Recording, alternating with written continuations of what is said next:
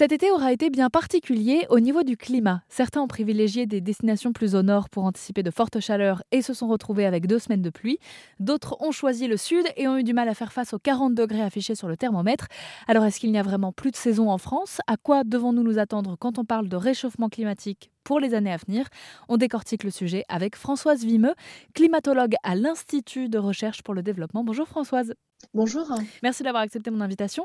D'abord, est-ce que globalement l'été a été plus doux que les précédents, notamment sur ce mois de juillet et début août, où pour une grande partie de la France, on attendait le soleil avec impatience ? Alors, il faut être vraiment très vigilant par rapport à notre ressenti. Si on regarde le mois de juillet 2023, dans certaines régions, on le ressent comme un mois de juillet très maussade.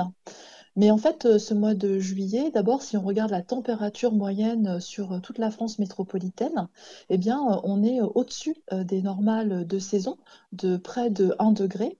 Et puis, si on regarde tous les mois de juillet depuis le début du XXe siècle, donc il y en a eu 123, eh bien, le mois de juillet 2023, c'est le 15e mois de juillet le plus chaud.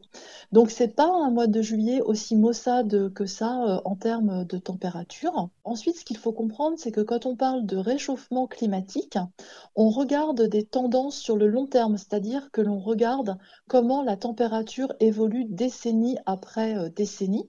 Et donc, on a une tendance long terme au réchauffement, mais autour de cette tendance, on peut avoir une variabilité d'une année à l'autre. On sait qu'on va avoir des étés de plus en plus chauds, mais on pourra avoir de temps à autre des étés un peu moins chauds. Et là, on aura l'impression d'avoir un été maussade. C'est-à-dire qu'on s'est peut-être trop habitué à avoir des 30 degrés l'été, alors que, il faut le rappeler, c'est pas du tout normal en fait. On s'habitue effectivement très vite à avoir des étés chauds. L'été 2021, tout le monde s'en souvient comme un été maussade. En revanche, l'été 2021, il est comparable aux étés les plus chauds que l'on a vécu dans les années 50 et les années 60. Donc ce qui nous paraissait un été chaud, voire très chaud, il y a quelques décennies, nous paraît comme un été normal aujourd'hui. Et donc c'est pour ça qu'il faut être particulièrement vigilant quant aux impressions que l'on a par rapport à la température que l'on ressent dans une région. On nous dit que le mois de juillet 2023 a été le mois le plus chaud enregistré sur Terre. Comment on peut expliquer qu'en France, on ne l'a pas ressenti comme tel, en France métropolitaine en tout cas ? Quand on regarde en détail, on voit qu'on a eu des vagues de chaleur particulièrement intenses en Chine, en Europe du Sud-Est, aux États-Unis, en Californie ou au Mexique.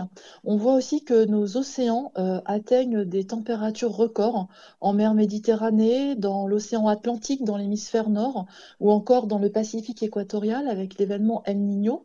Et donc la température moyenne est exceptionnel, et c'est pour ça que c'est un mois record. On n'a pas ressenti de température particulièrement élevée en France métropolitaine. Pourquoi ? Parce que, en fait, le dôme de chaleur qui explique la canicule était positionné sur le sud-est de l'Europe, mais s'il avait été positionné un tout petit peu plus à l'ouest, alors on aurait eu des températures particulièrement élevées sur tout le territoire, et pas seulement sur le sud-est de la France. Donc, qu'est-ce qu'on répond, par exemple, s'il y a un dîner de famille, à quelqu'un qui va dire que le réchauffement climatique, c'est n'importe quoi, puisqu'il a plu pendant toutes ses vacances ?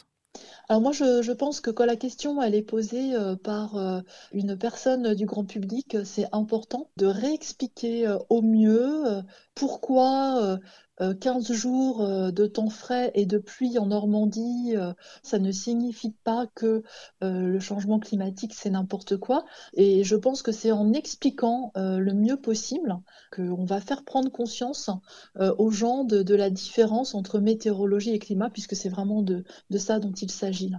Et c'est ce que vous venez de faire sur l'antenne d'Airzen Radio. Merci beaucoup Françoise Vimeux. Merci à vous. Je rappelle que vous êtes climatologue. On a fait le point avec vous sur cet été particulièrement doux qui a pu nous surprendre. Et pour continuer à creuser le sujet, on va tenter de comprendre comment ce manque de soleil a pu impacter notre morale. Bonjour Cécile Neuville. Bonjour.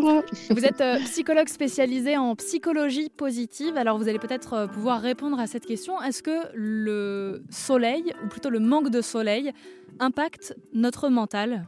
Alors, eh bien oui, malheureusement, il y a quand même une petite influence de la météo en général qui peut influencer notre morale, notre état d'esprit et notre niveau de bonheur, j'ai même envie de dire.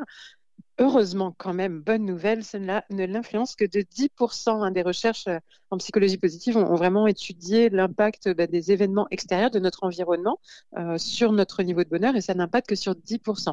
Donc on a 90% de possibilités de pouvoir passer quand même des bons moments malgré tout, quel que soit l'environnement dans lequel se déroule notre été ou la rentrée à venir. Autour de moi, j'entends beaucoup, j'ai l'impression de ne pas avoir eu d'été, notamment parce qu'il n'a pas été très ensoleillé, surtout pendant le mois de juillet. Est-ce que vous avez des solutions pour démarrer la rentrée quand même avec des choses positives en tête, d'un bon pied ? Ben oui, déjà, ce qu'on peut avoir conscience, c'est quand même le soleil, ça favorise la création de la vitamine D et ça nous met dans une énergie. Donc, au niveau biologique, ça nous met de bonne humeur. Et puis après, psychologiquement, on s'est habitué au fait que quand il fait beau, je suis bien. Et donc, même si c'est pas une réalité, en fait, ça influence pas directement notre vie. Malgré tout, psychologiquement, on s'est conditionné à ça. Et donc, souvent, quand on va revoir en arrière et juste faire un bilan très général et global, en disant « Ah, il n'a pas fait beau de l'été », alors qu'en fait, finalement, dans les faits, c'est qu'il y a eu quand même quelques belles journées. Il y a eu des journées où il a fait beau ou au moins chaud, même s'il n'a pas plu.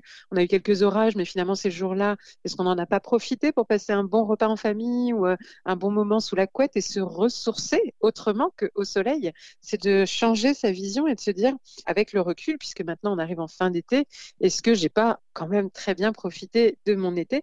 Donc l'exercice que je proposerais aux personnes qui ont cette tendance à généraliser et qui regrettent un peu leur été, c'est peut-être posez-vous juste quelques instants pour reprendre un peu l'agenda et se rappeler les moments passés en amoureux par exemple, en famille, avec ses enfants, avec des amis, seuls, des moments qu'on s'est offerts, et de relister tous les bons moments qu'on a pu passer cet été, quoi qu'il arrive et quelle qu'ait été la météo, parce qu'on ne contrôle pas les choses. Et donc on dit souvent que le bonheur dépend aussi de notre capacité à la fois accepter ce sur quoi on n'a pas de contrôle et à la fois agir ce sur quoi on a un contrôle et de mettre de l'intention positive sur ces aspects-là. Donc là, on a quand même, nous, la capacité de changer notre regard sur les choses. Donc, une petite liste des kiffs de l'été, des petits bonheurs de l'été, des moments précieux, des instants partagés, des discussions passionnantes, des loisirs que l'on a pu faire, des temps qu'on a pu se prendre pour soi. Et puis, on peut aussi, je pense, relativiser et se dire, finalement, l'année dernière, peut-être, ou d'autres années, il faisait très, très chaud, très, très beau. Et là, on se plaignait parce qu'il faisait trop chaud et qu'on ne pouvait pas sortir et qu'on n'a pas pu profiter parce qu'on était enfermé à l'intérieur de la maison et puis il y avait la clim. Donc, quoi qu'il arrive, là aussi, c'était une question de perception. Donc, changer son focus pour se mettre dans ce même état d'esprit pour la rentrée et se dire, OK, même le moindre petit rayon de soleil qui peut encore venir tout le reste de l'année, j'en profiterai. Mais quoi qu'il arrive, je peux aussi profiter des journées où il y a moins de soleil. Cécile Neuville, je rappelle que vous êtes psychologue spécialisée en psychologie positive sur Montpellier.